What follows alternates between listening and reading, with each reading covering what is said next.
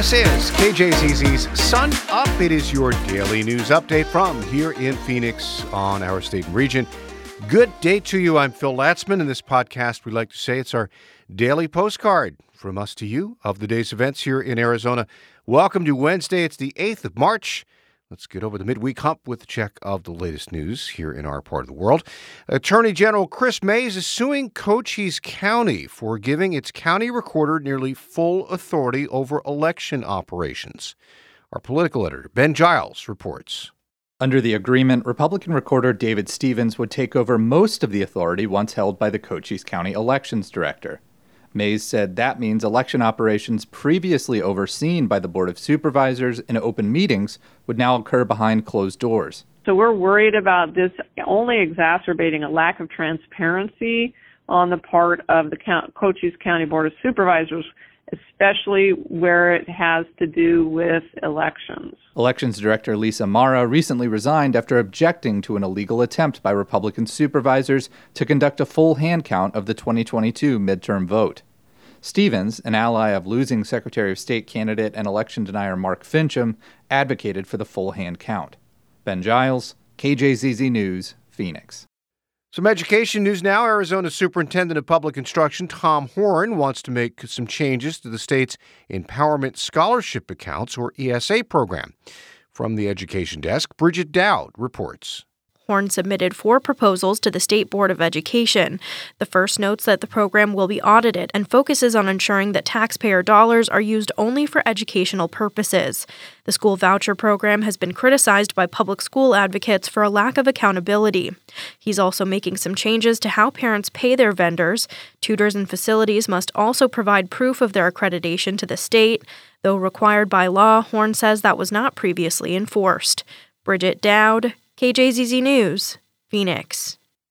The high profile kidnapping of four U.S. citizens in the northeastern Mexican border city of Matamoros has ended in tragedy.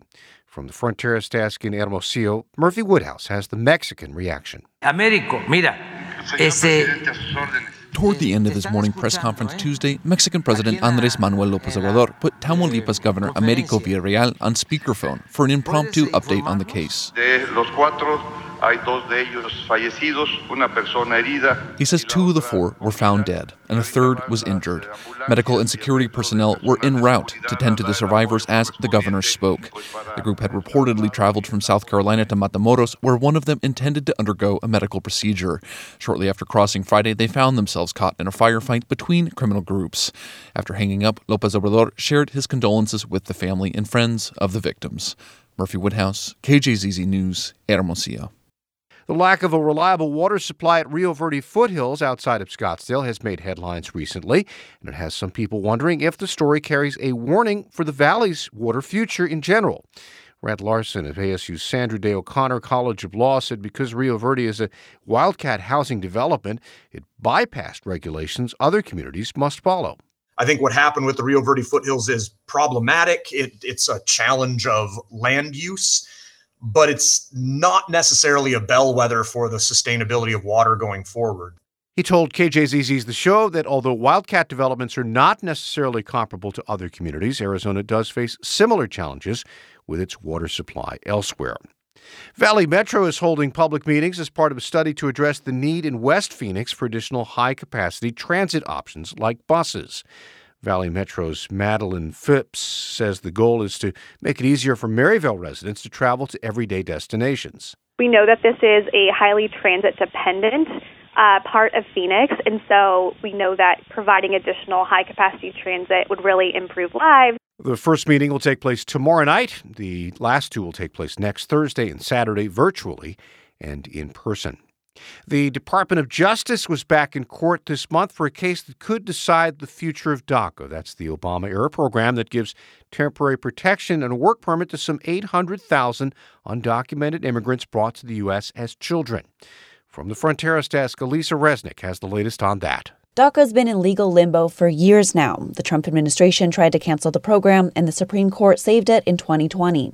But months later, under the Biden administration, a lawsuit brought by a group of GOP led states returned to court to argue the program was illegal and end it once again. Now, that case is back in Texas, where a federal judge will decide whether the Biden administration's version of the program is legal. In a new court filing, DOJ lawyers say DACA recipients have strong ties to the U.S. Many have never known another home.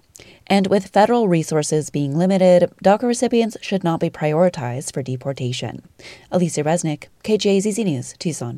More education news now. Students in the Avondale Elementary School District had some special visitors this week. From the education desk, here's Bridget Dowd once more with who they were. The Agua Fria Union High School District has a program called Senior to Senior, which usually connects older adults in the community to high school seniors. The aging residents act as mentors and help students explore their career goals.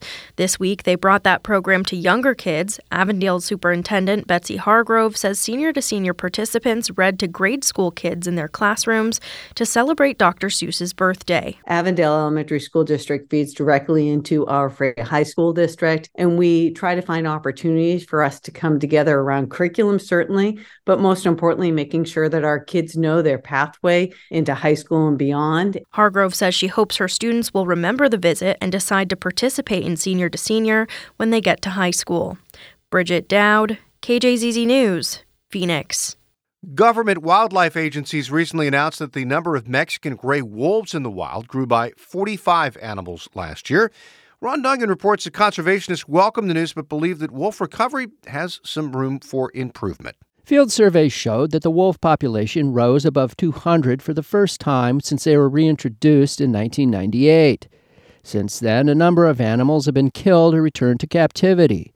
Others have vanished, and over time, genetic diversity in the wolf population has dropped. Conservationists say the remaining wolves are basically related to each other, which could present problems in the future. Michael Robinson is with the Center for Biological Diversity. But I'm worried for the long term for the Mexican wolf, given how much genetic diversity has been lost and how little remains in this population. He says biologists could change the way they introduce new animals to the wild and reevaluate the wolf recovery area. Ron Dungan, KJZZ News, Phoenix. Well, Governor Katie Hobbs nominated former state lawmaker David Lujan to run the Department of Child Safety. Hobbs withdrew her original nominee, Matthew Stewart, over allegations made by the chair of the committee that vets the nominees.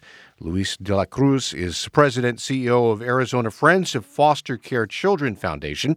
He told KJZZ's The Show that DCS oversees 12,000 Arizona children who need foster homes and services. There are plenty of people in the community that have both space in their homes and also in their hearts to be able to help these children. And so we just got to talk about it more. De La Cruz says he hopes the large state agency gets a director soon to help children in the system. Some of the highest profile bills in the legislature this year have dealt with cities, and they include, for example, banning municipalities from imposing grocery taxes. Tom Belshe is executive director of the League of Arizona Cities and Towns.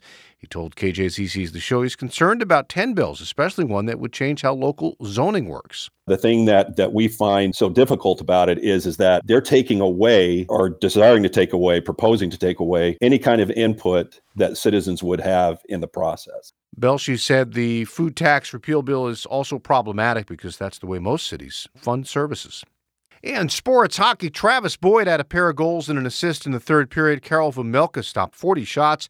The Coyotes beat the Blues 6 2 last night in Tempe. Despite being well out of the playoff picture in the NHL, the Coyotes are 15 11 and 3 at Mullet Arena this season. Their 5,000 seat arena on ASU's campus. In basketball, uh, winners of 10 of their last 12 and three in a row with Kevin Durant in the lineup. He'll make his home debut tonight in Phoenix. The Suns will host Durant's former team, the Oklahoma City Thunder.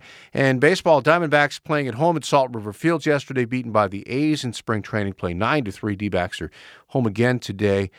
Uh, to play the Texas Rangers this afternoon. Go out and enjoy some spring baseball. Be a nice day for that. And that does it for this Wednesday edition of KJZZ Sun Up, Arizona's morning news podcast. On this March the 8th, I'm Phil Latzman. Thanks so much for listening. Enjoy the rest of your day, and we will do this again tomorrow.